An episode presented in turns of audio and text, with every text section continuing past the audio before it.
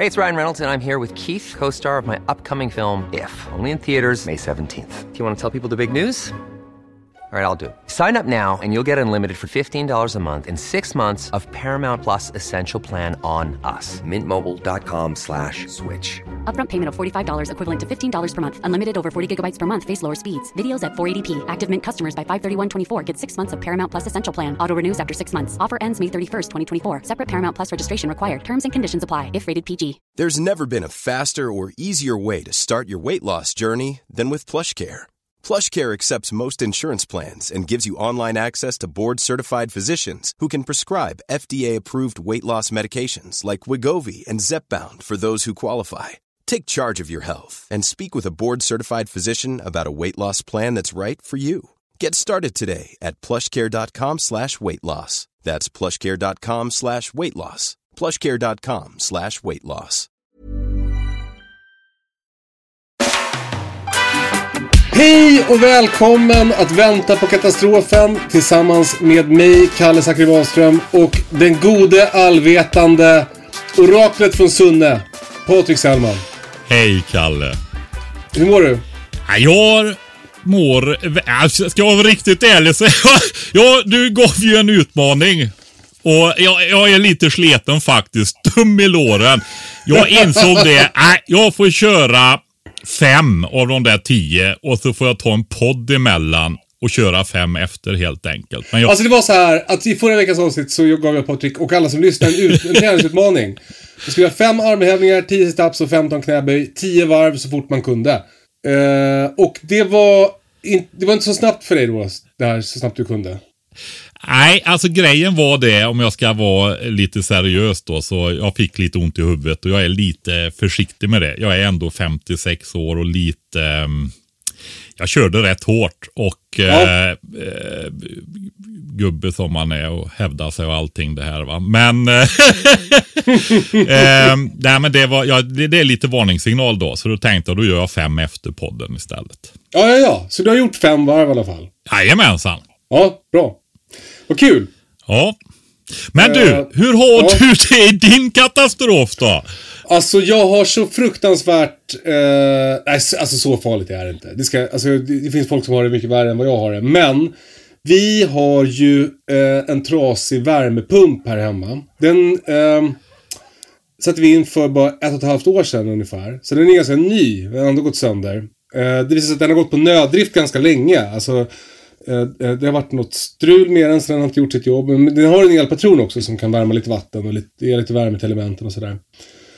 Så, så jag, har faktiskt, jag hade faktiskt inte märkt någonting förrän vi la in golvvärme på övervåningen. Då, då upptäckte vi att det, det blev inte varmt där uppe. Och då var det ju för att det gick ju bara på den här elpatronen. Mm. Så då hörde jag av mig till, till äh, leverantören Panasonic i det här fallet. Och... Äh, oh.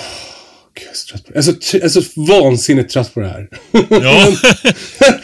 Men då, då sa jag då att jag hade den här felkoden och att jag trodde att det, efter att prata med folk på internet och så här, så visst, då trodde jag att det var kompressorn det var fel på. Men då sa de att det är något kretskort som skulle bytas. De tog hem ett kretskort, bokade in en tid. Jag höll mig hemma för att de skulle komma. De hör av sig och säger att de har fått fel kretskort, att de ska komma en annan dag. De kommer hit en annan dag med det nya kretskortet. Det har väl gått typ sex sju dagar då. Uh, kommer hit med rätt kretskort. uh, Då, ins- då uh, uh, uh, kommer det fram att den här tekniken som är här, han har för stora händer för att byta det här kretskortet. Oj då. det, det, är så, det är så jävla oklart. Jag tänker, vad, vad, undrar vad han gör på jobbet där hans stora händer passar. Alltså om det, jag, jag tänker att det, hans enda jobb är att laga såna här maskiner. Om man inte kan laga dem för att han har för stora händer, Då, då förstår jag inte riktigt. Ja. Hur som helst, Uh, han kom tillbaka dagen efter med en, en tekniker med mindre händer. Uh, men då har han ju lämnat vårt system avstängt eftersom han hade pillat loss ett kretskort. Så hjälpatronen gick inte heller alltså? Nej precis, det var helt avstängt. Yeah. Uh, och då var det ju sju minus ute på natten, så då frös ju utedelen sönder, för det var ju vatten i den. Uh, men det upptäckte han inte först, utan han kom hit och upptäckte att den hade frusit. Så då satte han en värmefläkt och en brandfilt över min, den här utedelen. Och så åkte han härifrån igen. Kom tillbaka dagen efter, den hade tinat, men tyvärr hade cirkulationspumpen frusit sönder. Han skulle beställa en ny sån från Tyskland, antar jag. Uh, Och då, då, då, då drar man ju öronen åt sig lite. För man tänker så här, då, det, det är liksom vinter i Sverige. Det är också kryper fram efteråt, efterhand här nu att, att äh, de har, det är ganska mycket sådana serviceärenden. Det är det de här människorna gör. Så de går ju sönder hela tiden, sådana här värmepumpar. Och, och att då inte ha reservdelar utan allt måste flygas in från Tyskland eller åkas båt från Tyskland. Det känns ju helt orimligt. Men ursäkta, det kommer en sån här cirkulationspump. De kommer hit och byter den. Eh, berättar då för mig att de har upptäckt att det är kompressorn det är fel på. Alltså som jag sa från början. Och då eh, ska de beställa en sån från Tyskland.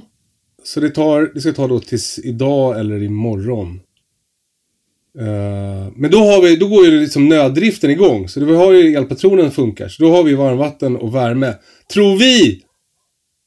Men det visar sig då att då har de inte dragit åt någonting. Eller sådär. Så, det, så det rinner liksom vatt, vattnet i systemet rinner ut genom utedelen. Så det är liksom is under den. Och inget tryck i systemet. Och det spelar ingen roll hur mycket vatten jag fyller på. Det blir som den tappar trycket direkt. Mm. Så nu sitter jag och väntar. Då har jag fått ringa och tjata på dem jättemycket att jag ska komma hit. Det är, I natt var det tretton minus här. Det ska bli femton minus natten som kommer. Och vi har alltså ingen värme i huset och inget varmvatten. Mm. Uh, och alltså jag är ju tacksam nu för alltså hela det här... Uh, jag, jag tror att jag får liksom lite extra bra service för att uh, jag är på T V. Du är lite bortskämd, Kalle! Ja, precis. Men jag, alltså, ändå får jag skitdålig service. Alltså förstår du? Ja. De, förra, det var ju en tekniker här varje dag förra veckan. Vi har fortfarande inget varmvatten. Vi är liksom sämre nu än när han kom hit första gången. Ja. Men... Uh, nu ringer de! Patrik, nu ringer eh, pa- eh, Panasonic. Jag måste svara. Ja, men då bryter vi lite där. Ring tvara du så hörs vi.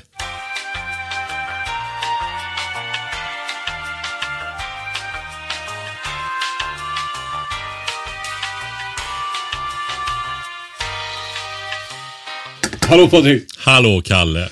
Jag hörde, jag hörde dem prata om mig i bakgrunden. Eller jag hörde mitt namn i bakgrunden. Jag tror att det är en snackis på kontoret. Ja. Jag själv. Alltså jag ringer och är så arg hela tiden. Jag är så, jag är så trött på det här nu. Ja. Vet du vad jag är mest trött på? Nej. Det är folk som inte kan kommunicera. Alltså jag, så här, jag, jag fattar att saker kan gå på röven. Jag fattar att man måste vänta på delar. Jag fattar att eh, saker går sönder. Jag fattar att det är svårt. Jag fattar att man har för stora händer.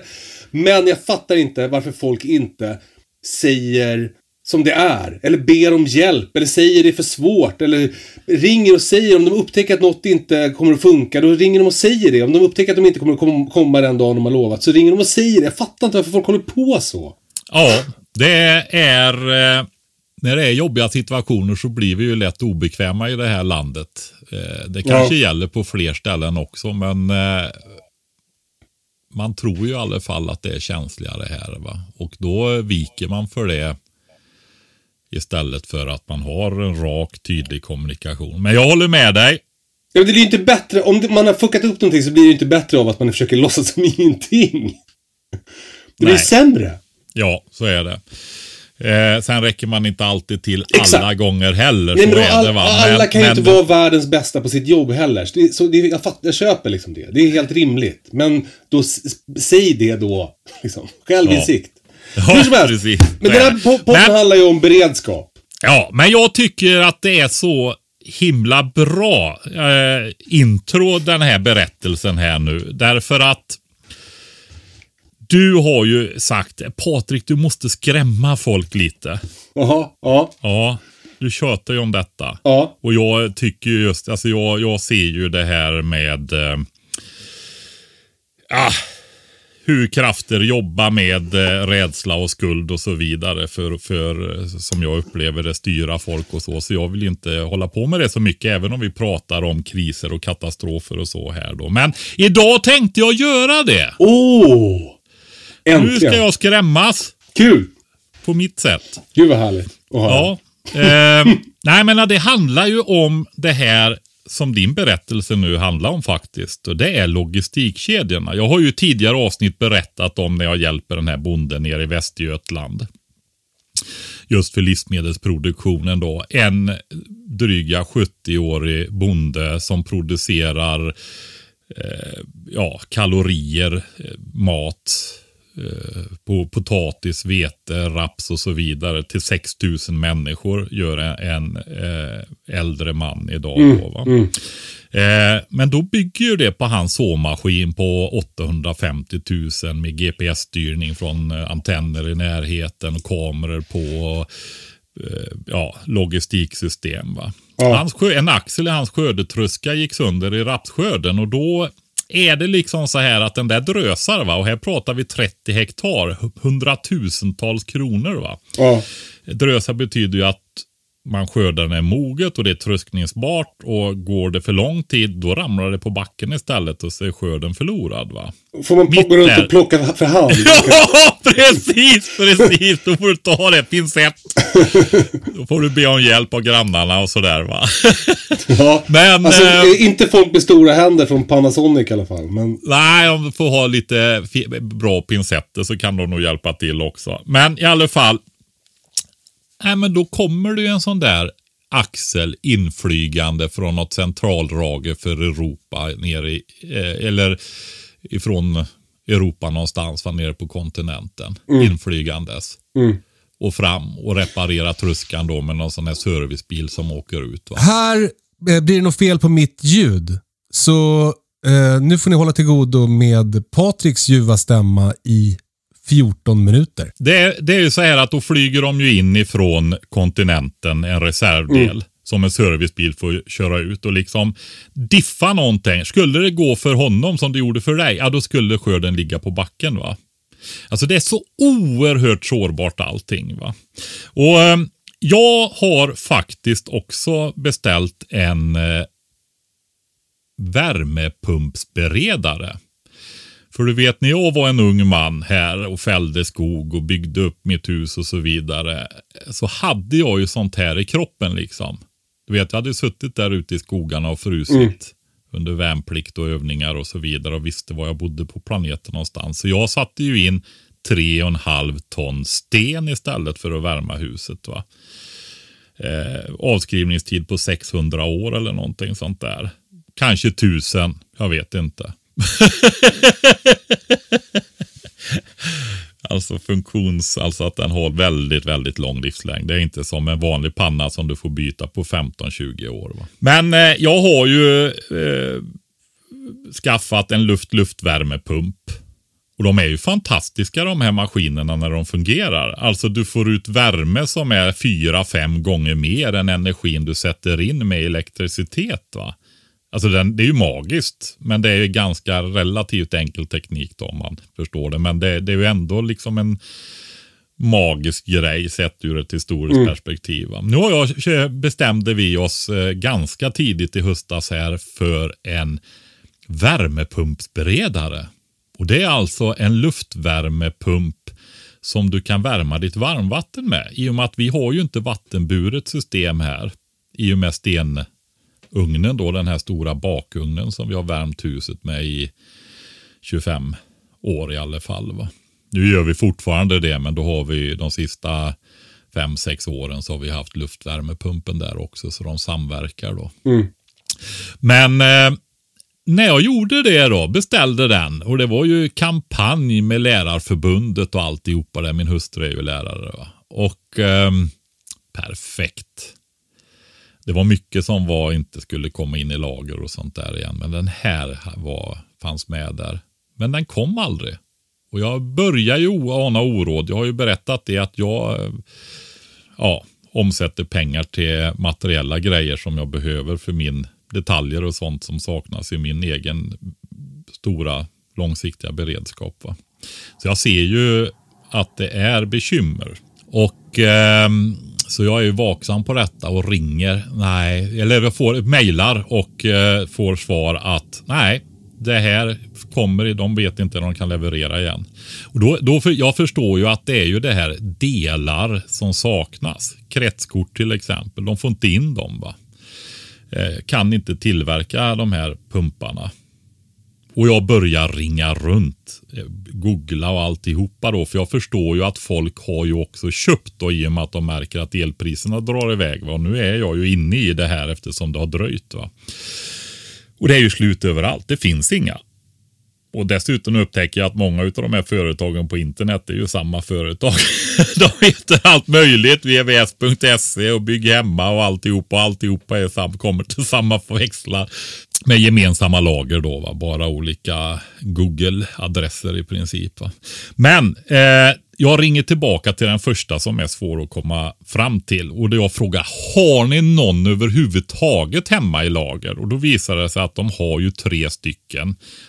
Egentligen av ett företag som jag helst skulle vilja köpa av då, ett svenskt företag, va? Så jag får ju beställt en av de där tre sista de har. När får jag tag i en sån här igen om jag inte får tag i en nu? Typ. Eh, och jag vill göra färdig min tvättstuga där jag också har mycket av V V S ändå, va? Så att eh, den behöver komma. Och nu, nu står den där inne men inte installerad än då. Eh, men det, det är det här. Det fungerar inte. Jag ska köpa en begagnad Duster till. Och jag märker att jag har legat och avvaktat, va. Duster, Dacia Duster, en bil till. Och jag vill ju ha, eh, som med beredskapsmedveten då, så vill jag ju ha en likadan bil, va. Skiter sig allting så har jag ju faktiskt två bilar så jag kanske kan hålla igång en. Eh, det, sånt finns ju med i bakhuvudet på mig, va, när jag gör mina val. Eh, och... Eh, Ah, men då ser jag efterhand och priserna stiger ju, va? De gör ju det. Mm. Och jag har en lokal väldigt bra eh, bilhandlare här. Och eh, det är ju en Volvo-handlare då, för de säljer ju även Dacia och Renault och det här, va? Så att eh, de har ju en på ingång där. Men då är det ju en som ska köpa en Volvo, fabriksny. Och de har ju ett halvårs leveranstid nu. Men jag börjar ju inse att nej, det har de ju inte alls det. På tal om rak kommunikation. Utan de tillverkar inte speciellt jättemycket bilar utifrån efterfrågan, va. Och så hör jag med andra som börjar tänka mer i beredskap och fundera på att byta bilar och börja titta. Det går ju inte att få tag i bilar, va. Det tillverkas inte så mycket bilar. Så begagnat bilarna kommer att gå upp, va. Så, så är det.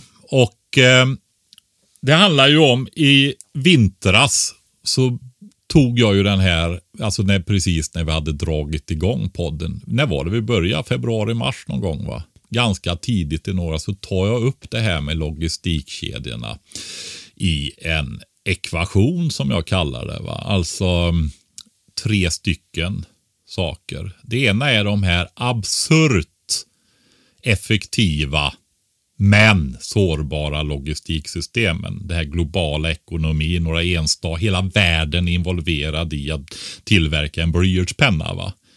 Alltså det, man ska ju ha klart för sig att mycket av civilisationskollapserna som har varit genom årtusendena, det är ju alltså när man bygger en komplexitet i systemen och till slut blir det så komplext att det kollapsar, va.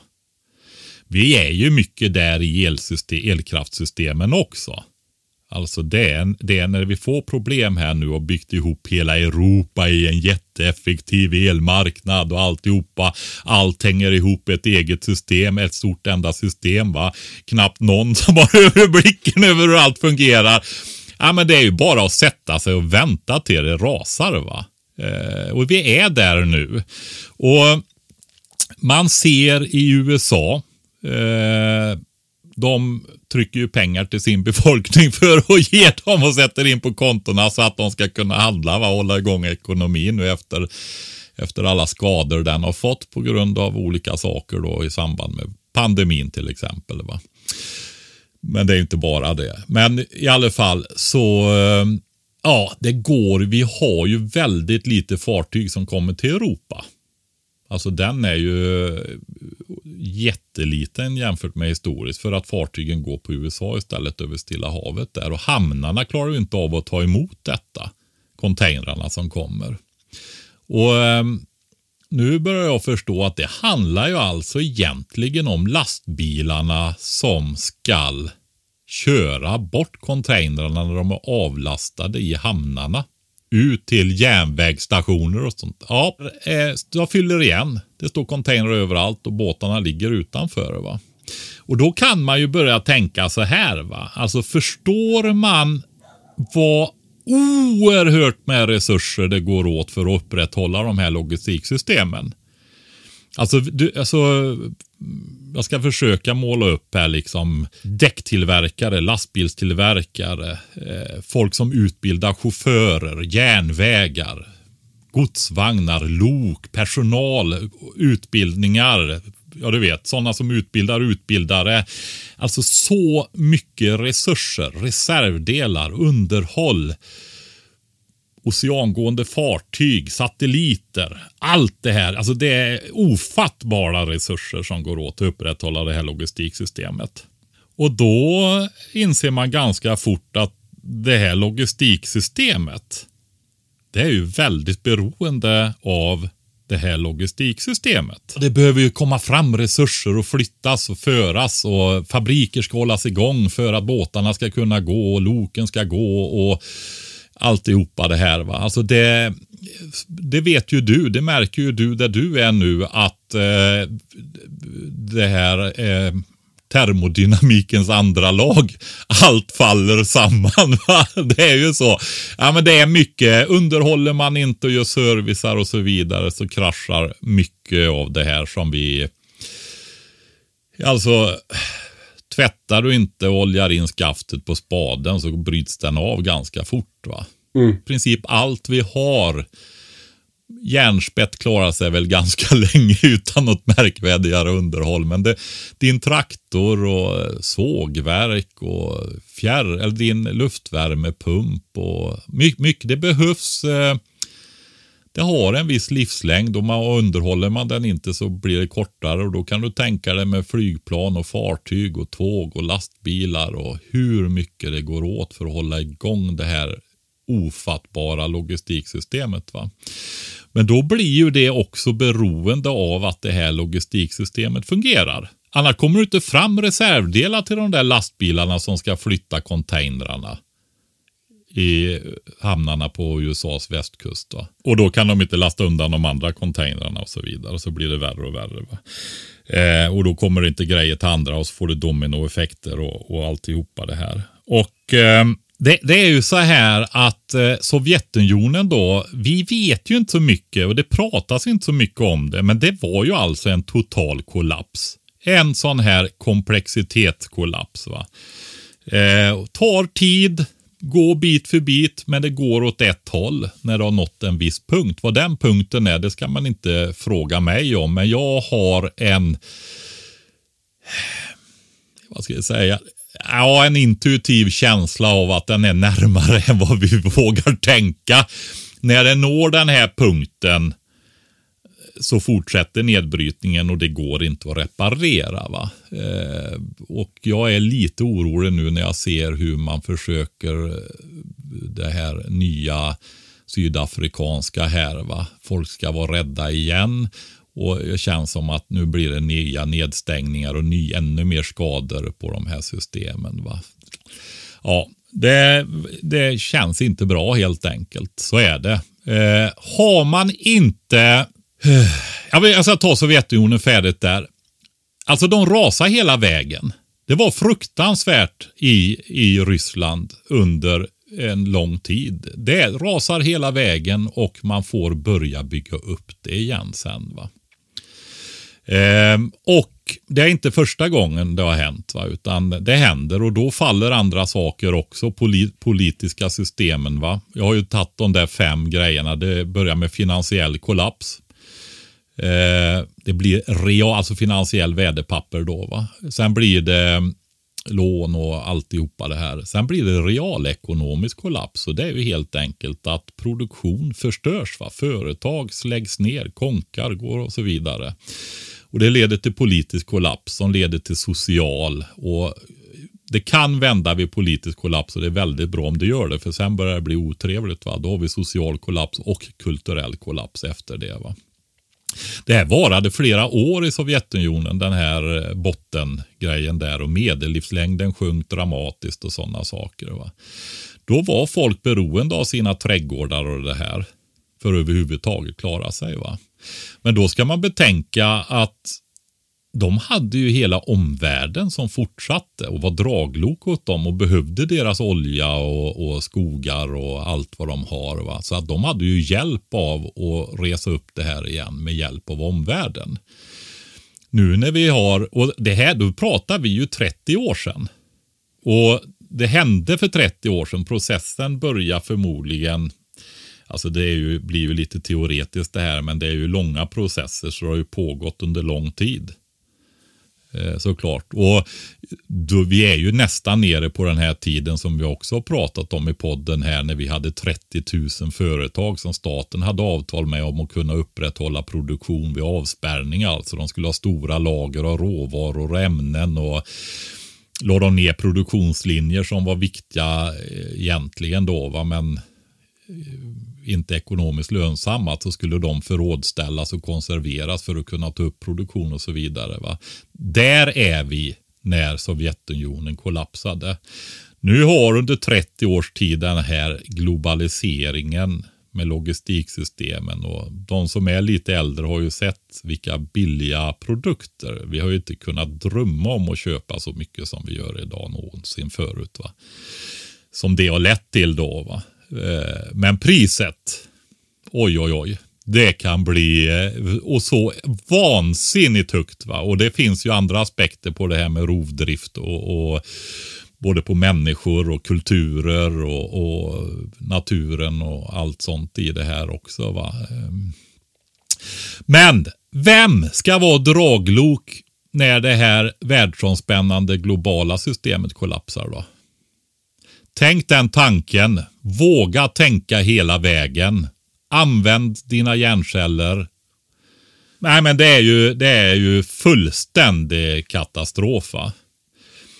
Alltså då är vi ju inne på de här eh, prepperna som vi pratar om, som går och gömmer sig någonstans, va? Jag har övervägt och tänkt på vad jag ska säga idag, för att jag gör det på djupaste allvar. Men samtidigt så får man ha någon form av distans. Men jag hoppas att budskapet går fram. Kombine- kombinera det här då med hur mycket människor det är nu som det aldrig någonsin har varit förut. Och hur är de här människorna? Hur mentalt förberedda är de vid motgångar i livet? Vad har de för kunskaper och färdigheter för att klara när inte någonting fungerar som de är så beroende av? När de själva knappt kan laga sin mat. Det här sårbara systemet, alla de här människorna, och att de inte har kunskaper och färdigheter för att klara sig. Alltså, någonstans... Nu är jag tillbaka! Nu har jag ljud igen. Gud vad härligt. Eh, och ja, jag har ju hört att du säger, Patrik. Eh, eh, jag är orolig. Ja, bra Kalle. Eh, och då är det så här att det där ska man liksom inte... Alltså det, gäll, det här med oro är ju på många sätt en... Eh, bra känsla. Det kan ju vara en dålig känsla också om man inte kan hantera det och så vidare, va? Men det är ju också en, en varningssignal och en larmklocka. Ja. Och... Eh, men, alltså, men min vi... fråga är väl så här. Alltså, eh, det, det känns ju lite som att det finns ingenting man kan göra. Finns det någonting man kan göra? Ja, alltså jag tycker så här. Jag, jag, jag vet att många som lyssnar på den här podden, det är ju olika människor givetvis. Men vi försöker ju att inte skrämma folk för mycket så de vänder ryggen åt oss, utan fortsätter att lyssna, och glädje och roligheter och humor och distans och så vidare, va? Och det är ju viktigt att få med så många, och framförallt för den här en till två veckors där det är för dåligt framförallt, va? Mm. Men ni som är mer inne i detta, som har möjligheter ekonomiskt, hur ni alltihopa det här. Ja, alltså när ska man väckas egentligen? Alltså folk har alltid i alla tider försökt ta lager åtminstone för vintern, va? Mm. De här grundläggande behoven. Vi har prisökningar på alla områden och de har börjat. Det här att elkraften, vad är vi uppe i nu? Jag tror den ska upp i åtta kronor kilowattimmen.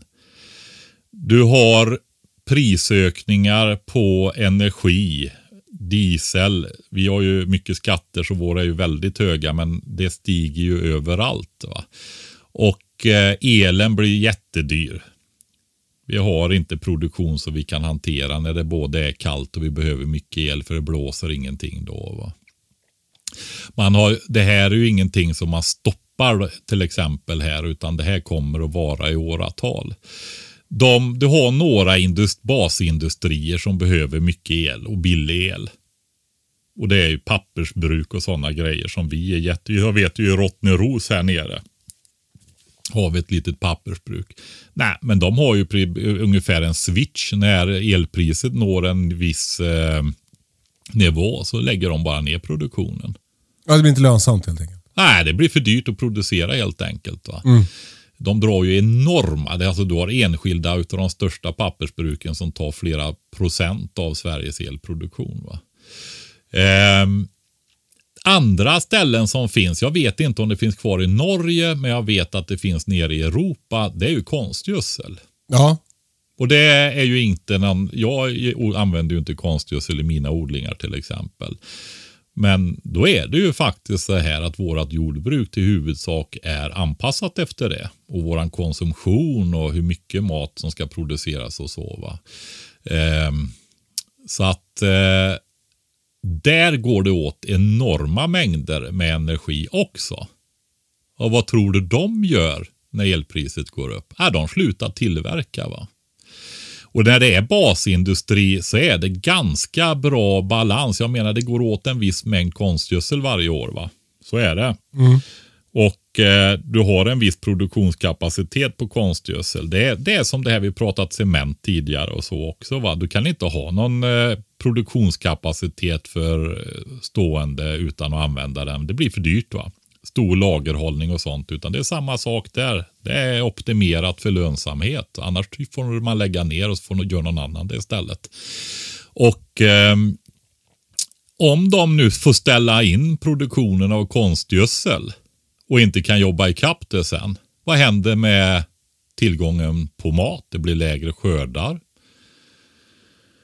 Eh, bönder kan inte konstgödsla, priserna stiger, och det ser man redan nu hur konstgödselbönderna, de, det kommer att läggas ner gårdar, och så märks sånt här inte riktigt för en, alltså det är ju sån här långsamma flöden, det är liksom året efter du ser att det har varit katastrofer och så vidare, va? Just det. Det är sånt där som inte liksom går att jobba med timkurser på, va? När det handlar om år och skördar och långsiktiga investeringar och allt möjligt sådär, va? Så att det är väldigt eh, krångel på många, många områden nu, va? Mm. Så är det. Eh, tänkte inte på det. Kanske det är en och annan förhoppningsvis som tänker på. Så börjar man försöka tänka att man kanske ska titta lite mer på konsekvenserna av besluten som tas också, va? Så är det. Mm. Men eh, ni som har möjlighet och som lyssnar på det här, saker kommer att bli väldigt mycket dyrare framöver av många olika anledningar, och det går att härleda ur det jag säger nu, för det är en fråga om tillgång och efterfrågan. Konstgödseln kommer att bli väldigt mycket dyrare för det är brist på den. Det kommer att leda till mindre matproduktion, vilket ökar till ökade priser. Det har varit dålig tillväxt eller växt... Ja, varit mycket förlorade skördar runt om i världen på olika sätt och så vidare, va? Så att eh, kan du köpa mycket mat nu, så kanske du för samma pengar inte alls kan köpa lika mycket mat redan om några månader, va? Eller ett halvår. Så det är ingen dålig investering om du kan köpa mat och ha mat som eh, du ändå ska använda. Investera i lite livsmedel och lägg på lager istället för att köpa optioner, va? Du kanske är den bästa investeringen du gör ekonomiskt de närmaste åren, va? Mm. Och dessutom så får du, jag menar, det, det är, folk tänker ju att det är en kostnad. Ja, exakt. Ehm, kommer tändstickorna att bli billigare eller dyrare de närmaste åren, tror jag? Ja, dyrare i sig. Precis. Vad har du på ditt bankkonto? Pengar. Ja, men vad har du för avkastning? Noll. Ja. Alltså, något bättre kommer det troligtvis vara att ligga lite investerade i tändstickor till exempel. Jag köper tändstickor för alla pengar. Nej, Kalle, nej, nej, nej. Ska jag sälja dem dyrt sen? Ja, precis. Ja, det är ju en idé faktiskt. Jag sitter och tänker på, när vi pratar om konstigaste, jag har ju skaffat två kossor. De kissar och bajsar nog fruktansvärt mycket. Det går ju ja. halm som aldrig förr här. Så, men jag tänker, nu, nu låter det som att det är något bra. Jag kanske kan börja sälja gödsel. Alltså, det är, det är ju så här, när man tittar på, som jag tycker, kanske det mest utvecklade jordbruket. Det med växtföljder, idisslare, mycket gräsodling då, även på åkrarna. Det som kom och följde efter ängsbruket som vi har pratat om också tidigare då. Det, det är ju det här, alltså du vet att kossan är alltså fruktbarheten i ett jordbruk, va? Var rädd om dina kossor, Kalle. Du, ska vara. Du, nu kommer de och ska laga min värmepump. Gör de det? Klarar de sig utan dig, dina trakasserier? Jag eller? tror det, jag måste nog bara säga hej. Ja, men gå och gör det. Jag pausar du, lite här då. Ja.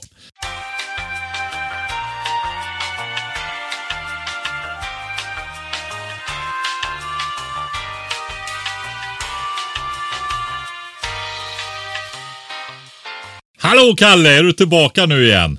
Jag skulle vilja säga så här att det som jag har pratat om nu då, det var ju inte bara för att, eh, att Kalle tycker att jag ska skrämma folk och att det blir lite roligare då och fler lyssnare, utan det är ju faktiskt, eh, nej men alltså, det är både en vädjan och en omsorg också. Sen är jag inte någon liksom som... Eh, Jag vet inte hur illa det behöver bli för att det ska bli riktigt illa. Jag vet bara att det pågår just nu.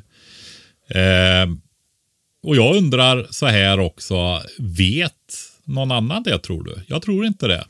Det är inget som någon som liksom har koll på, utan eh, vi åker med och folk gör så gott de kan och så får de åka och hämta en kompressor i Tyskland och så när det går sönder där, och så blir det väl, finns det inga kompressorer i Tyskland helt plötsligt för de har inte kommit fram dit. Ja, men exakt. Men jag la ut ett, jag började lite fundera på det här under veckan, så jag la ju ut lite grejer på vårat Instagram-konto. Ja, i väntan på katastrofen heter det. Precis. Och bland annat så la jag ut Livsmedelsverket första december. Eh, en bild på deras. Oj, nu börjar det mata på här. Jag får hålla i så att det inte går vidare, va? Planera för matbrist vid kris och krig.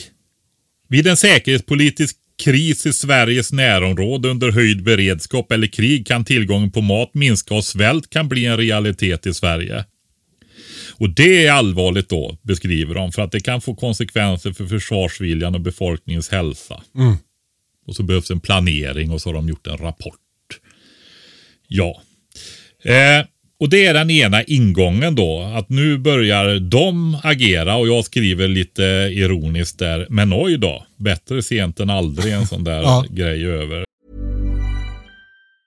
When you're ready to pop the question, the last thing you want to do is second-guess the ring. At Blue Nile dot com, you can design a one-of-a-kind ring with the ease and convenience of shopping online. Choose your diamond and setting. When you find the one, you'll get it delivered right to your door.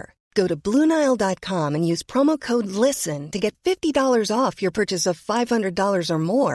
That's code LISTEN at Blue Nile dot com for fifty dollars off your purchase.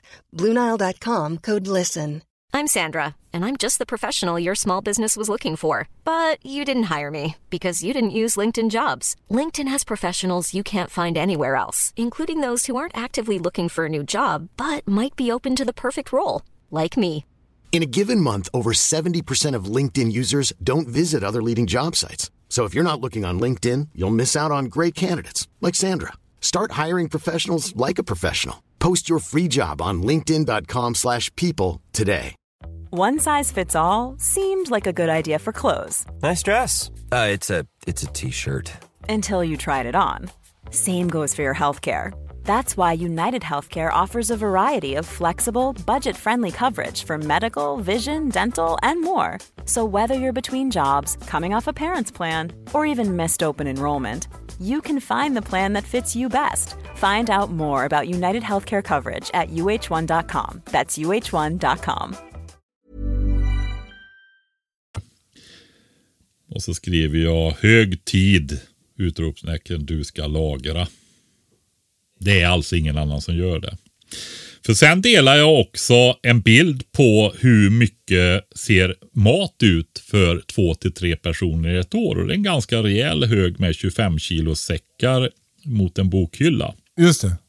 Alltså ja. Det är lager som du, det är grejer som du har beställt hem? Ja, de ligger här hemma. Det är, jag toppar av lite nu då. Med lite extra grejer med det som är hyfsade priser på. Um, Det är mycket sådana här torrvaror, det är ju hyfsat dyra med. Det är kikärtor, svarta bönor, gröna linser, bulgur och lite sådana här saker då. Ja, lite, det är flera hundra kilo. Ja, ja. Men eh, eh, det är för att visa en konkret bild för folk vad det faktiskt handlar om, va. Och så hur... Eh, Ja, folk, man hör ju ofta, ja, men jag bor si och så, jag har inte råd. Herregud, folk bodde mindre förr ihop med husdjuren liksom. Mm.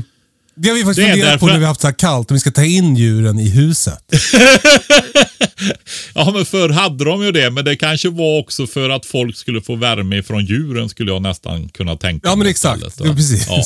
Men alltså, sitter man fast i någon sorts skam över vad grannen eller morsan ska säga om man kommer hem och det står ut en liten säck under soffan.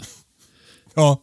Ja, men då kan man ju svälta, va. Och någonstans så hamnar vi ju i det här som de här hardcore-prepperna som vi lite har svårt att, att ta till oss av liksom så här. När grannarna kommer och frågar efter mat, som har köpt ny bil hela tiden och bytt kök var tionde år istället för att avstå sådana här saker för att faktiskt tänka på sin familjs framtid, för att det börjar knaka i fogarna här i världen nu. Mm. Ska de ge maten till grannarna istället så att deras egna barn får svälta då, eller? Mm. Vi behöver, alltså det är ju frågeställningar som finns på bordet, va? Ja.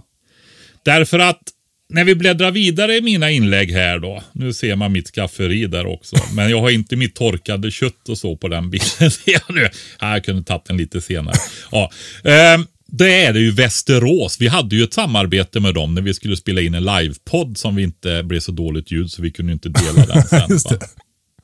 Ja, det var i alla fall roligt att träffa er och lite vänner sedan tidigare som var med och hjälpte till och sätta upp tipisar så. Ja, jag, jag tyckte ändå det var, var något positivt. Ja, var men det var synd att vi inte kunde dela med oss av det. För där hade vi ju intressant samtal med de här, vad är det de kallar sig? Riskingenjörer och sånt där som jobbar. För Västerås kommun är, alltså jag, man vågar ju inte säga den enda, men jag vet inte någon annan som faktiskt har tagit tag i det här, va. Hanski vet inte det heller tydligen, för det är ju artiklar i en lokalblaska i Västerås då, som ligger bakom betalvägg. Jag har lite bilder här då. Bästa kommunen har frystorkat för en vecka till sina egna. Det vill säga det som de normalt har ansvar för. Gruppboenden, ålderdomshem, äldreboenden heter det väl. Kanske dagisluncher och skolluncher. De har köpt in mat med lång hållbarhet för. Alltså det är ju inte till dig i Västerås och din familj. Och definitivt inte någon i någon annan kommun. Det är den bästa kommunen. Ja. Ja. Och de säger att vi ska ha en veckas beredskap. Och sen då? Om det blir riktigt allvar. Mm.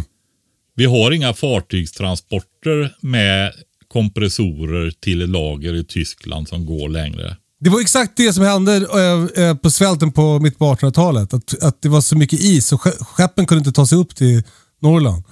Så, så kom ingen mat. Mm. Men nu kommer kompressorerna till din värmepump ändå via de nya sidenvägarna som har tagit enorma resurser och gjort enorma investeringar av Kina.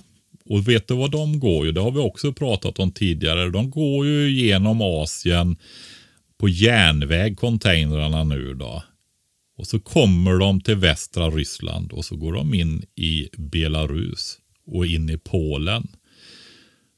Och det är ju väldig infrastruktur för att försörja hela världsdelar med grejer, va? Fram och tillbaka då givetvis. All, allt görs ju inte i Kina, men mycket går fram och tillbaka, och framförallt så är det ju beroende av varandra. När någonting tillverkas i Europa så är de beroende av delkomponenter från Kina ofta och så mm. i alla fall. Va? Eller Taiwan eller någonting som gör väldigt mycket kretskort. Nu plingar det till oss på kinesiska ambassaden igen. Kul! Ja, och nu, nu, nu kommer det både ukrainska och ryska är också, Kalle. Därför att nu håller ju ryssarna på och kör upp. Är inne i Belarus mot södra gränsen som gränsar mot Ukraina. Och man ökar på, förbereder mobiliseringar och så vidare.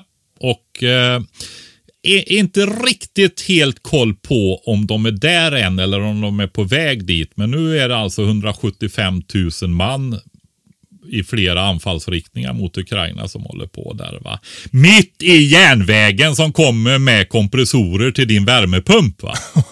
Ja, du ser vart det barkar, och eh, är det så att de har bestämt sig för att nu får vi göra det här vi har tänkt göra, va. Nu tar vi Ukraina fram till Dnepr, floden som delar Ukraina. Eh, då kommer de ju göra det i mellandagarna eller januari eller februari eller någonting, va. Eh, medan marken är frusen. Ja. För det är ju mycket, alltså nu pratar vi ju gamla krigföring. Här är inte några gröna gubbar och några vanlig I T-sabotage och sådär, utan då blir det, då slår de på, va. Så är det. Tuffar de in med massa maskiner som behöver ha tjänar. Ja, robotar, stridsvagnar, pansarskyttefordon, stridsflygplan, hela tjofräset. Um, Vad händer med kompressorn till min värmepump under då? Ja, den kommer inte fram till lagret då, eftersom det är krig i den delen av världen, va? Just det. Fartygen kommer inte och järnvägarna kommer inte.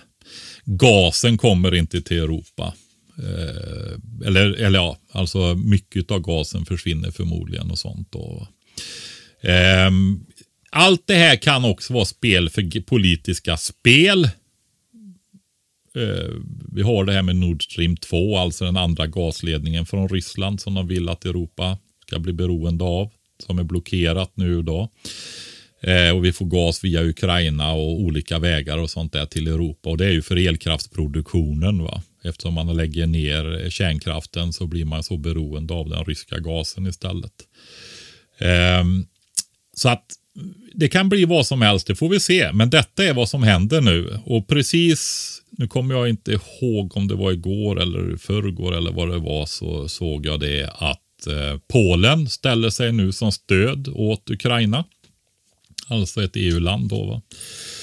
Eh, hur omfattande det stödet och uppbackningen är, det vet jag inte. Men eh, det, det korkar ihop sig där, va. Och det är ju just det där som Livsmedelsverket nu skriver på sin sida när det håller på att ske, va. Finns fortfarande inga lager. Tillbaka till Västerås kommun då. Det finns ingen som har någonting. Alltså jag frågade ju när vi... Är du kvar, Kalle? Jag är kvar. Jag är, jag är ja. Du är helt förstummad! Alltså du måste, jag, jag, jag förväntar mig ett stort beröm över hur mycket skräck jag har satt i det oh, efter det här avsnittet. Ja, det är, är supermysigt där. Det är som att... Liksom ja. Okej. Okay. Jag tänker att eh. en ficklampa under ansiktet och liksom lyser upp på ansiktet när du berättar det här. Ja, ja, ja, ja. ja. Det sitter där, ja, precis. Du, eh, jag frågar ju i alla fall när vi gjorde den där livepodden, den här...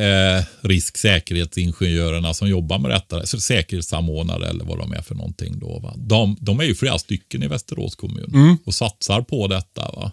Men då börjar jag ju fråga sådana här grundgrejer. Ja, men hur har ni det med reningsverken, med vattenförsörjningen till de här, för Västerås är ju ändå det, alltså det är ju rätt eh, stora städer där i det där området mm. va?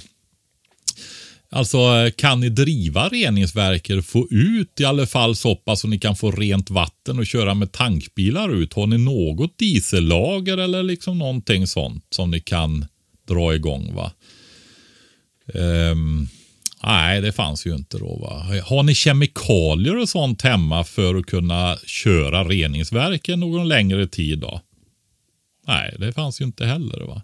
Det här är en kommun som satsar, har flera heltidsanställda. Och det beror, jag vill betona att det beror ju oftast inte på dem. Nej, precis. De gör så gott de kan. Precis, och de har önskemål alltihopa och det är en politiskt styrd organisation, va. Eh, mycket vad de gör är ju att skapa förståelse i sin egen organisation bland sina egna politiker och så för sådana här frågor, och de har faktiskt lyckats bäst i landet, så att heder åt dem. Men jag vill också visa att det är inte lätt för dem, och det, hur verkligheten ser ut i landet. Det är ingen annan som kan sköta om din familj när du inte själv gör det. Ja. Hör nu vad jag säger, för det är verkligheten, va? Och det ser rätt illa ut runt omkring nu. Hur fort eh, går saker och ting? Ingen aning. Jag vet inte det. Men jag vet bara att det ser väldigt illa ut nu, va. Och eh, det kan ju vara så att vi redan har för, kommit förbi den där punkten med logistikkedjor och sådär, att det, det här går inte bara att få ordning på. Jag kan ju tänka mig att eh, de jobbar på det i U S A, men det blir ju bara värre och värre, va. Ehm, så är det med det. Nu lämnar vi det. Jag, jag vet inte vad jag ska säga riktigt. Jag, det låter ju jättedåligt det här. Du, tänk, nu är du förstummad. Alltså jag känner mig lite stolt över ja, min insats här. Men du, Kalle, en annan sak. Men, men, men, men, ska du gå över till hygien eller? Ja. För, jag, får jag säga? Ja. Eh, eh, Patrik, jag tänkte vi ska gå från en katastrof till en annan. Ja. Vi ska prata lite om min personliga hygien.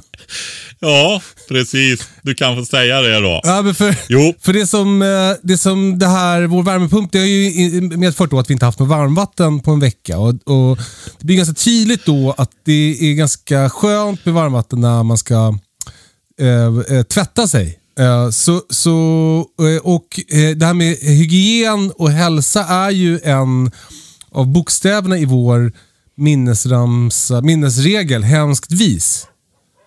Så jag tänkte vi ska prata lite om hygien idag. Ja. Kul! Ja, och det här har ju sitt ursprung i att du är... Du anklagar ju mig för att vara otrogen ibland när jag är med andra. Och då gör jag ju det till dig också där. Och du har ju varit med M S B på egen hand. Du har ju varit tillsammans med dem, men nu gjorde du själv där. Och då står du där i... Är det YouTube? Eh, Instagram? På Instagram la jag upp en, en liten film när jag var hemma... Så här, M S B har tagit fram, eh, vi hade ju Anna Tjälfors här för några veckor sedan för att och, mm. och prata om M S Bs arbete och svara på frågor från er lyssnare. Eh, de har tagit fram en övning eh, som är, är väldigt bra att göra tillsammans med sina grannar. För som alla som lyssnar på den här podden vet för det här laget, så är ju den bästa beredskapen att ha god kontakt med sina grannar. Och den övningen eh, fick jag i uppdrag att Äh, göra eller dramatisera på något sätt för att sprida budskapet om den här övningen, och, och för mig passade det så bra, för att jag har ju haft en liten katastrof i veckan när jag faktiskt behövde min granne Martin, för när vi inte hade varmvatten så hade han varmvatten och jag åkte då dit för att duscha. Uh, och det, i, det, i det, den här, min katastrof, det här att det är slut på varmvatten, det, den fanns inte med i deras övning, utan deras övning eh, den riktar in sig på lite större katastrofer, till exempel att Att en I T-attack som slår ut elen, eller, eller det här med logistikkedjor eller sådär. Eller skogsbränder eller översvämningar och sånt där pratade de om. Mm. Men, men det blev ändå, i alla fall tycker jag, en ganska tydlig illustration över hur viktigt det är att, att känna folk i sitt närområde. Mm. För det blir otroligt stor skillnad för mig att jag kunde åka dit och duscha varmt. För, vi, har ju, vi har ju naturligtvis byggt upp redundans, som du har lärt mig att det heter, här på gården. Så jag kan ju värma vatten. Jag har ett bastuaggregat som är vattenmantlat till exempel. Och sen kan vi såklart värma på spisen och bla bla bla bla. Men, men det är ju lite mäckigt. Och, och när det finns el nästgårds, när det finns varmvatten nästgårds, då, då är det lättare att åka dit och duscha. Mm. Eh, det gjorde jag. Så är det ju. Och eh, jag... Det här med, vi har ju pratat om det, att vi egentligen är väldigt beroende av varandra, och historiskt sett så har vi alltid varit det också, fast vi har haft en större grad av självverksamhet slash självhushållning i många hushåll förr då, att man gjorde fler grejer själv, man hade bredare kunskap och färdighetsområden och så vidare. Mm. För nu är vi ju ja, så specialiserade i det här ehm. komplexa systemen då i västvärlden och även i stora delar av Asien och ja, de flesta ställen då. Eh, så det är helt sanslöst då, va. Eh, vi är ju, konsumerar ju, köper ju nästan allting som vi behöver, va. Vi var ju inne på det till och med och sätta ihop billig bokhyllan från Ikea, så ringer man efter någon som gör det. Ja, men eh, jag ville ändå, jag hade ju tänkt att jag skulle skälla på det. Jag fick ju lära mig det av Andreas när jag var med i en tv där vi var i växthuset och du inte hade tjuva tomatplantorna då. Och jag försökte ju verka lite arg där och så. Så tänkte jag skulle göra det igen. Det skapar ju lite dramaturgi, men det, det har liksom tagit lite luften ur det nu. Men jag tänker vi får prata om, om eh, eh, det här med hygien i alla fall, mm. därför att det är viktigt som tusan, va. Därför att, alltså, jag vill koppla tillbaka till när jag var eh, militär. Alltså vi var fyrtiosex man som låg och huka inne bredvid någon mossar eller någonting inne i djupa skogar i tält. Bakom fiendens linjer var tanken, va. Mm. Och det var det vi övade för. Tänk dig när magsjukan sprider sig den där. Mm. Mm. Och det är nu det händer liksom eh, de här dygnen. Och hela det utslaget på grund av att någon inte sköter hygienen. Va? Och det räcker alltså, bara att en gör, inte gör det så, så blir alla drabbade med det, eller? Om det är otur så är det ju så. Mm. Va? Alltså tittar du i fattigare områden och sånt där och så kommer det biståndsarbetare och sånt. Alltså bland det första man får göra är ju att börja bygga toaletter så kolera och sådana här grejer inte sprider sig i områdena. Mm. Ja. Och så är det ju. Vi fick ju lära oss att bygga upp och jättebra hygien med, med p- p-grop och så vidare utanför tältet i mörkret med en pinne som stod upp med en liten vimpel på som man kunde gå ut. För vi, det, vi fick ju aldrig använda ficklampor. Vi blev ju experter på att lägga grejer så att vi hittade dem runt knän och sånt där när vi satt och var tvungna att göra saker. Vi såg ju aldrig, vi var ju som blinda Jaha. När det var mörkt. Vi fick inte, det fanns en som fick slå på med röda läget på, med ficklampa. Det var alltså bandvagnsföraren när han kröp inne i en stängd bandvagn. Då fick han ha röda lampan på. Oj. Ja. Den som inte lyser. Ja, men så var det, de tränade ju oss till det där. Mm. Va? Och Eh, det var ju allt. Vapnena, det vet jag de flesta gör för färdighetsträning, va. Men du skulle plocka isär allting i mörker utan att se någonting. Mm. Kulsprutor och allt sånt där. Jobba i mörker. Men eh, så, då ska du ju se var du ska pinka så inte alla pinkar överallt i basen heller. På alla ställen. fyrtiosex man på en liten yta, va. Eh, du har, när det gällde det där andra läget då. Tumma tarmen. Då kan man ju inte ha det inne i, i basen utan då lägger man ju det i utkanten. Omgivet av larminer i det fallet också då, va? Eh, och kvistar och sånt som prakar om någon försöker ta sig fram dit. Mm-hmm. När du sitter där. Och då gräver du ju gropar. Man gräver för de här bitarna. Alltså flugor som eh, kommer. Som flyger till maten sen och så vidare, va? Du vill inte det utan du gräver gropar och sen har du strö bredvid och det kan vara i det här fallet ofta under de här extremt enkla förhållandena som vi hade. Det var ju liksom att du strödde grus över. Mm. Så att du täckte över det du hade lagt där då, va?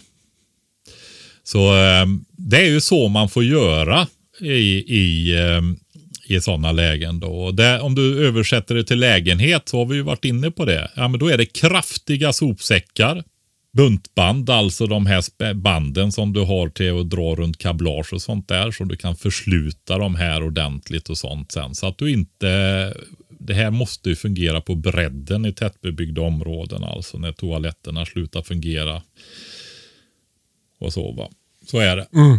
Annars blir det ju väldigt fort eh, rejäla urballningar i städerna där med sjukdomar och sånt, va? Ja.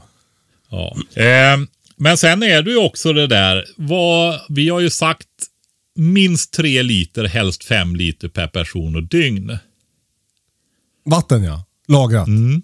Jo, men hur gör man då för att hålla på hygienen? Ja, dusch mm. kanske inte är det som gäller, va? Utan eh, man kan... Det som är viktigt att tvätta sig framförallt är ju ansikte, hals, händer, armhålor, ljumskar, va? Ja. Och så runt på baksidan också hålla sig ren där, va?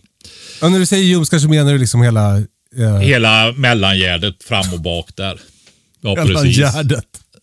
Ja, vad ska jag säga då? Ja, jag förstår precis. Rumpan alltså, dina och ljumskarna och runt könsorganen. Pri- privatdelar. Så är det, va?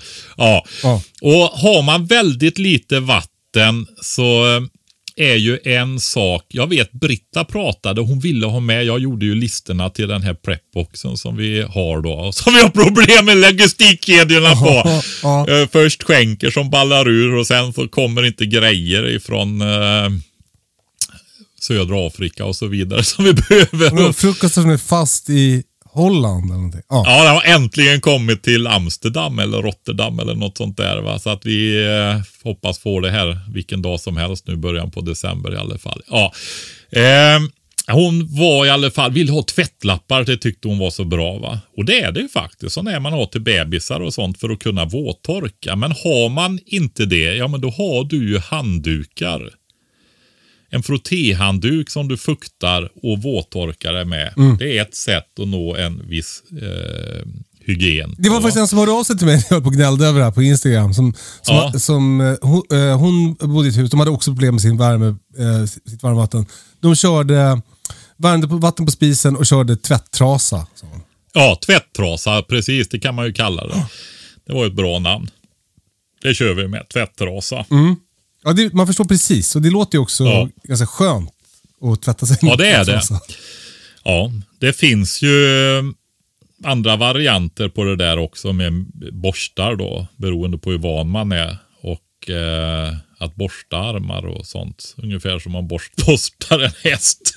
Nej, men alltså du, det är också en form av massage då för blodcirkulation och så. Att mm-hmm. du borstar på. Men det är också så att det har ju en rengörande effekt på... Det är en rätt stor omsättning på hudceller och sånt på kroppen. Då. Men eh, vi kommer ju också till det här. Vad kan man förbereda sig på mer där då? Jo, alltså det kanske är så att det så, speciellt om man tittar på det här lite längre perspektivet än en vecka, fjorton dagar. Ja, men det kan ju vara bra att ha tvål till handtvätt. Mm. Och även till tvättning faktiskt. För hur tvättar man kläder då? Jag skulle säga tandkräm också när jag ändå var inne på tvål där. Men hur tvättar man då? Ja, du kan alltså om du har slut på tvättmedel och sådana saker så kan du ju använda tälja små tunna flingor av tvål, va? Och det är eh, för handtvätt, inte i tvättmaskinen, va? För det kommer löddra så. Ja, ja, precis. Det var ju så vi fick göra. Vi hade inte hur många på kalsonger som helst i våra ryggsäckar. Vi skulle ju bära omkring på allting, va. Däremot så hade vi plastsäckar och vi hade kraftigare plastsäckar. Det var ju dels när vi skulle simma över vattendrag och sjöar med all utrustning och sånt där. Då fick vi ju bak, de var ju inte helt vattentäta våra ryggsäckar. Så fick vi ju lägga allt i plastpåsar in i ryggsäckarna och simma med dem som flytetyg då. Men de där hade vi också som tvättmaskiner. Mm. Så... Eh, Då gjorde vi lite tvålflingor ifrån tvålen så här när vi behövde skölja upp våra, eh, tog sjövatten och så lite tvålflingor och så eh, i den här säcken och masserade runt det här och sköl, sköljde runt det och lät det ligga och blötas och sådana här grejer, va. Gärna att vi kunde ha värmt lite också kanske om det var kallt vatten. Mm. Så... Eh, så tvättade vi och så kunde man skölja utan tvålflingor då. En annan grej när man är ute så... Det, det är ju en väldigt, det kan man ju hamna i. Det kanske inte är det där som vi har pratat om mest. Överlevnad i skogen och så. Men du har en grej. Så det kan ni pröva nästa sommar. För det här går inte på vintern. För det är nämligen björklöv. Det är vilket försvarsmaktens sätt att säga björklöv på. Björklöv. Ja, spade, gräv. Grävspade. Ja, ja. ja precis. Ja. Sånt.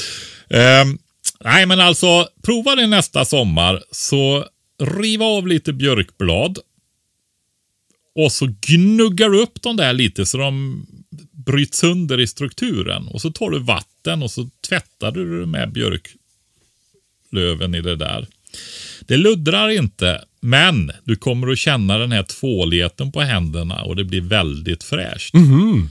Gud, vet jag tips. Inte det för björkallergiker och sånt där, men jag tänker nämligen för nästa steg är att du kan använda det lite i ansiktet också då. Va? Men sen är det också så här att tvätta sig eh, med bara vatten är också effektivt. Ja. Tvål är ju viktigt om du är kraftigt smutsig och så vidare då, då underlättar ju det. Va? Men alltså vid normal tvättning så blir du ren ordentligt. Eh, kanske inte lika bra, jag vågar inte uttala mig, jag har inte gjort några bakteriella tester och så vidare. Men att, det bara, att tvätta sig bara i vatten, det bidrar väldigt mycket till hygienen också då. Och definitivt, alltså det är inte hundra nödvändigt med tvål. Då. Jag har två frågor. Ja. Nummer ett, vad är tvål och varför funkar det när man tvättar sig med den? Med tvålen? Ja.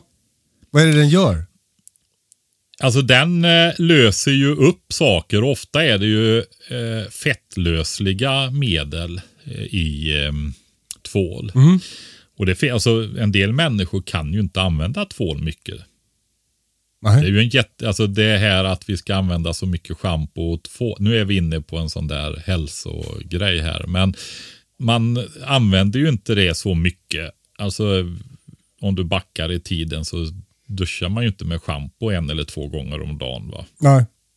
Och gör man det, då blir man ju beroende av det. För kroppen försöker ju rädda upp situationen med fettproduktion, va? Och då får du ju väldigt fett och grisigt hår om du gör det ofta. Eh, gör man det lite mer sällan då, då lugnar det ju ner sig. Så blir det inte riktigt lika illa, va? Min nästa fråga är... Eh, eh, du, man är rädd för bakterierna. Kan man inte bara döda dem med handsprit? Alltså, så är det. I eh, tvål, tvål och vatten är, brukar man generellt sett säga är faktiskt bättre. Ja. Och, och det här rengörande. Jag skulle nog säga att har du vatten men inte tvål och är rädd för bakterier. Du ska hantera någon mat, du ska ta hand om ett sår eller någonting sånt där på någon där då, va, och göra rent och så. Då kanske du vill vara extra noggrann med hygienen, men tvätta det då med bara vatten först och ta handsprit efter i så fall. Mm. Va? För just det här tvättandet också med, med händerna där eh, har ju en renande effekt också då. Va? Vi har, jag har ju sett till att det finns handsprit i lite mindre flaskor i våra evakueringsryggsäckar allihopa i barnas familjer också då. Just för som extra förstärkning är när man vill vara extra noggrann i något sammanhang då. Va? Men tvål och vatten går före. Ja. Men det är kanske inte alltid du har tid eller och så vidare. Va? Då, kan, då kan handspriten vara bra också. Tvål var en grej som, som den tidigare ägaren av min gård eh, hade lagrat. Så jag, det ingick ju eh, eh, många, många liter tvål i dunkar som stod i ett uthus här. Eh, det är ju väldigt praktiskt att ha. Ja. Alltså inte, även nu inte i kristid, bara fylla på alla pumptvålar med den här flytande tvålen. Det är helt underbart. Mm. Det finns ju fler, flera aspekter på det här också. Det, det, det ena är så här som jag skulle vilja säga i det här eh, kopplat till det här. Jag försökte vara allvarlig och lätta upp emellan där förut tidigare med logistikkedjor och så vidare. Det är ju sådana här saker som jag hör inte ofta att man pratar om det i beredskapssammanhang, men det är väl kanske också för att man ofta pratar om kortare scenarion och sånt mm. där då. Va? Men und- underkläder. Alltså jag sa ju det, vi skulle ju bära på utrustningen så vi kunde inte ha med oss så mycket, men du måste ju tvätta underkläder, va? Annars får du ju svamp i ljumskar och liksom du kan inte gå. Jag har ju haft infanterihjält kallas det. Mm. Det blir, alltså det är tortyr, va? Mm. Det kliar ju något så fruktansvärt. Mm. Va? Mm. Ehm, röd hela vägen ljumskarna och ner efter låren och så, va? Så att eh, just det här när det skaver och är smutsigt och sånt där. Så att herregud, du, kalsonger är också någonting som går åt. Och strumpor. Tror du att kalsongerna kommer att vara dyrare längre fram, Kalle? Uh, jag... jag tror att lite extra kalsonger faktiskt, eller trosor, är en superinvestering uh. jämfört med börsen och bankkontorna framöver. Uh. Så är det. Strumpor, samma sak, eh, är ju det. Alltså då pratar vi det här att du ska ha... Det är också så här, vet, att mycket av kläderna nu för tiden, de håller ju sämre. Mm. Eh, man tänker att det här med att tvätta med tvättmaskiner och sånt där sliter hårt på kläderna. Handtvätt sliter mycket mer på kläderna. Mm. Alltså det här när du, för om du ska tvätta sådana saker som, alltså underkläder och sånt där är ju sånt som kanske behöver tvättas lite bättre också än en, en, en tröja. Den kanske räcker att du hänger och vädrar, va, istället för att slänga i tvättmaskinen. Men kalsonger och trosor och sånt, det behöver vi ju liksom tvätta. Mm. Det har ju mycket hygien att göra, va. Och eh, när man tvättar för hand, då handlar det ju om mekanisk bearbetning också mer. Alltså att gnida mot en räfflad bräda eller yta och sådana grejer då, va? Och det nöter ju mer på kläder också. Just det. Så en aspekt på det. Eh, undertröjor, bomullströjor, eh, alltså för vardag då. Vi har ju pratat om det där med treskikt när det är kallare ut och så vidare. Att bomull kanske inte är den bästa för att den blir kall och håller fukten och kyler dig som undertröja. Just det. Men eh, jag har mycket t-shirtar ändå för vardagsbruk under ordnade förhållanden eh, här hemma. Jag tycker det är skönt. Det är så jag brukar tänka när jag köper kläder också. Den här ska jag ha för vardagsbruk under ordnade förhållanden. Ja, och den här, den ska jag ha i extrema situationer. Exakt. När jag är tvungen att fly till fot Nej, till Norge. Den här ska jag ha när jag är jättesexig på, där. Jag går på klubb. Och du körde med syntet och jag körde med ylle. du, du Patrik, får jag fråga en, en grej? Eh, bastu, det har du ingen nu. Ja. Nej, det är, det är faktiskt, min hustru, hon är ju från Norrbotten nu. De har ju lite, alltså jag har badat mycket bastu och jag är västgöte, men det är ju ändå så att det är mer levande norrut faktiskt, eh, tycker jag det verkar. Och går man över i Finland så är det i allra högsta grad mer levande bastukulturen, saunan.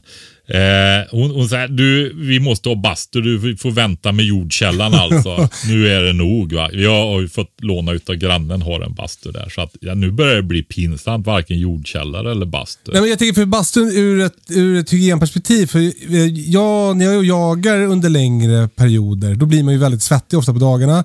Det finns inga, ingen rinnande vatten som man inte har möjlighet att tvätta sig. Men då använder vi ju bastun för hygien. För om du har bastat så kan du tänka dig att och bada i iskallt vatten eller rullar i snö eller sådär. Eh, Absolut. Så, så. Och där har du ju björkruskorna som man har torkat också. Just det. Det är saponinerna. Hmm. Eh, så bastu, det, jag har byggt en bastu här i år. Ju. Det, det är inte bara för att det är mysigt, utan det är också för eh, beredskap som jag har byggt den. Absolut, du kan ju torka det. Om du har en vedeldad bastu då, då kan du ju torka. Och, alltså, de var ju rior också för, alltså för att torka olika saker. Va? Ja. Och eh, fanns ju möjligheter med vatten och, och så ofta runt omkring där och tvätt och så i samband med det också. Tittar jag på äldre stugor runt omkring här så är det ju ofta tvättstugor i, i nära sjöarna också i samband med det här. Bitstugorna tänker du på eller? Ja, precis. Jag ville bara säga att jag ja. kunde det ordet. Ja, vad bra. Du Patrik, nu måste jag åka hem på förskolan. Ja, men vi, får, vi tar någon enstaka minut till. Jajamän. Så vi får runda av det ordentligt mm. då. Bastu är superbra, jag vill säga det också. Och det är ju så att eh, vi har ju problem med blodtryck, jag har fått det också. Bastu är ju fantastiskt alltså. Det är också blodtryckssänkande och rogivande och meditativt och allting sådär, va, så att det är ju fan, det är, och det är verkligen, du har ju lögardagen, vilken veckodag kan det vara? Eh, det är ju söndagen. L- lördagen såklart. Ja, lördagen! Det är ju nästan lördag, lögardagen. Mm. Tvättas innan man ska gå till kyrkan på söndag, vet du. Just det. Jobba halvdag på lördag. Mm, självklart. Mm. Nej, men så är det. Eh, jättebra. Städning ska vi ta och nämna lite om också. Oh, när vi har, och det är lite grann, det är också hygien, va? Så får vi täcka in den eh, grejen lite fullständigt. Eh, vi funderar ju här, vi har ju väldigt lerigt, så att på vårarna kan det vara väldigt långa perioder där det är blött ute, på höstarna kan det vara det, och så har vi ju våra hundar som springer fritt här i vårat ett och ett halvt tunnland stora hage.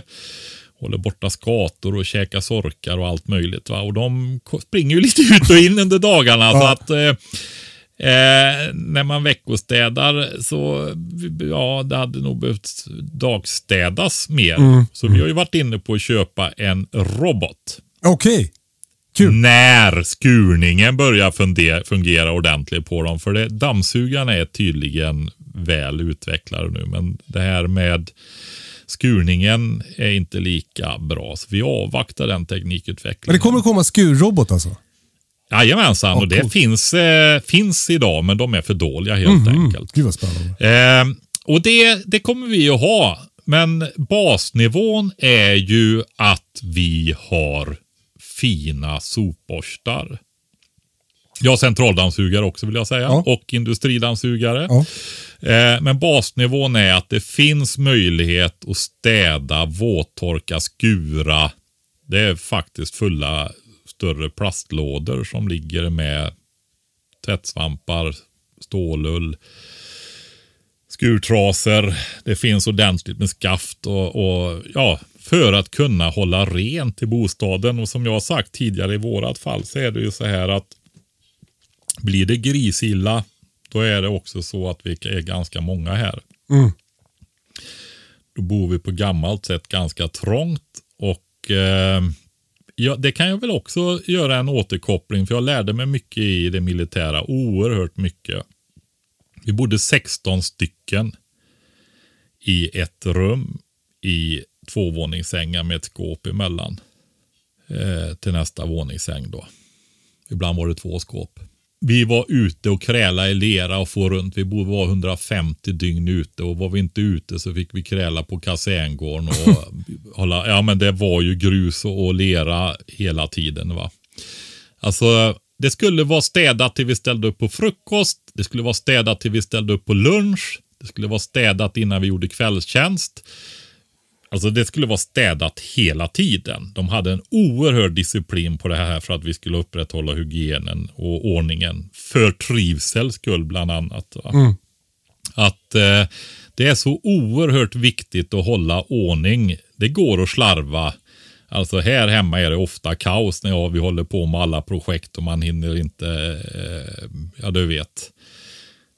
Det är mjölksyras och det, det torkas tomater. Du känner inte igen detta på något sätt. Ja, men det är ju så. Så där kan man inte ha det om man är många människor. Nej. Nej.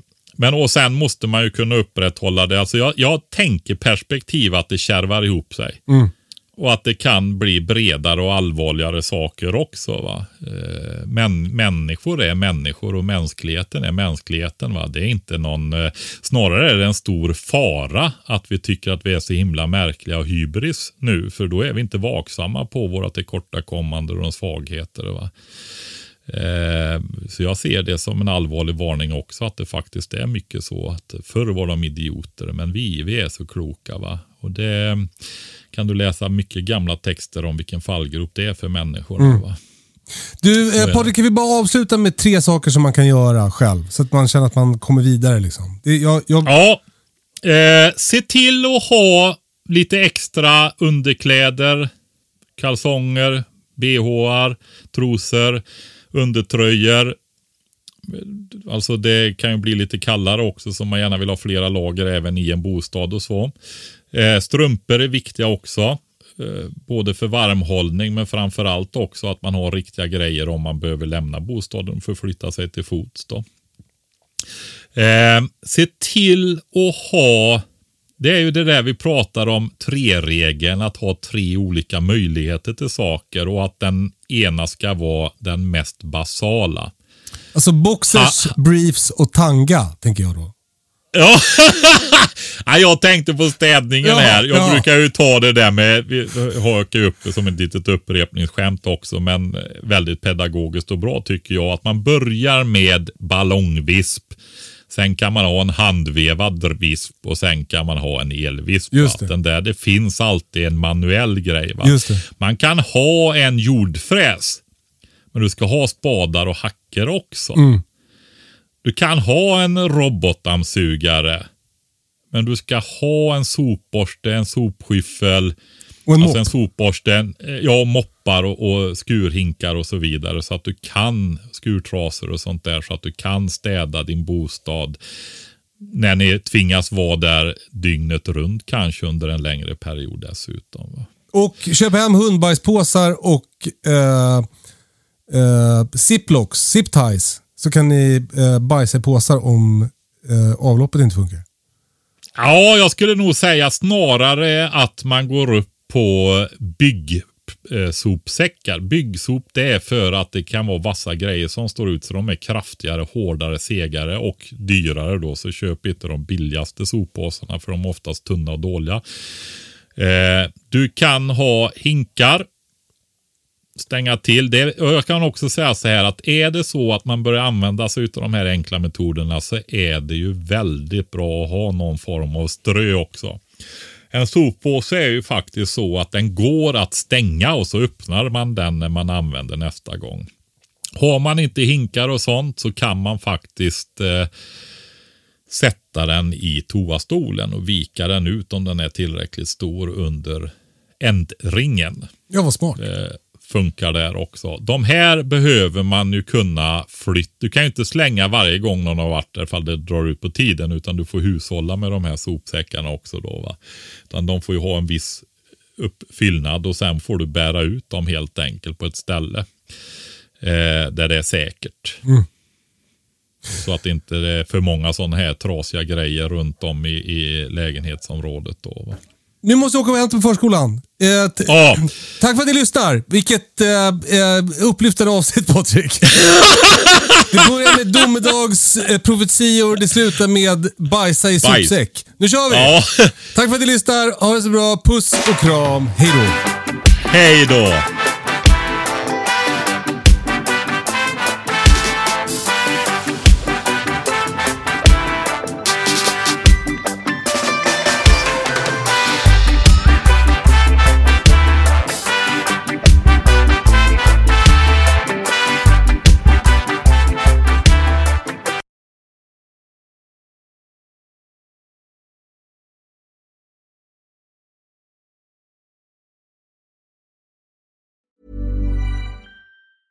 Hey, it's Paige DeSorbo from Giggly Squad. High quality fashion without the price tag. Say hello to Quince. I'm snagging high-end essentials like cozy cashmere sweaters, sleek leather jackets, fine jewelry, and so much more. With Quince being fifty to eighty percent less than similar brands. And they partner with factories that prioritize safe, ethical, and responsible manufacturing. I love that. Luxury quality within reach. Go to quince.com slash style to get free shipping and three hundred sixty-five day returns on your next order. Quince.com slash style. Imagine the softest sheets you've ever felt. Now imagine them getting even softer over time. That's what you'll feel with Bowl and Branch's organic cotton sheets. In a recent customer survey, ninety-six percent replied that Bowl and Branch sheets get softer with every wash. Start getting your best night's sleep in these sheets that get softer and softer for years to come. Try their sheets with a thirty night guarantee. Plus, get fifteen percent off your first order at bowl and branch dot com. Code BUTTERY. Exclusions apply. See site for details.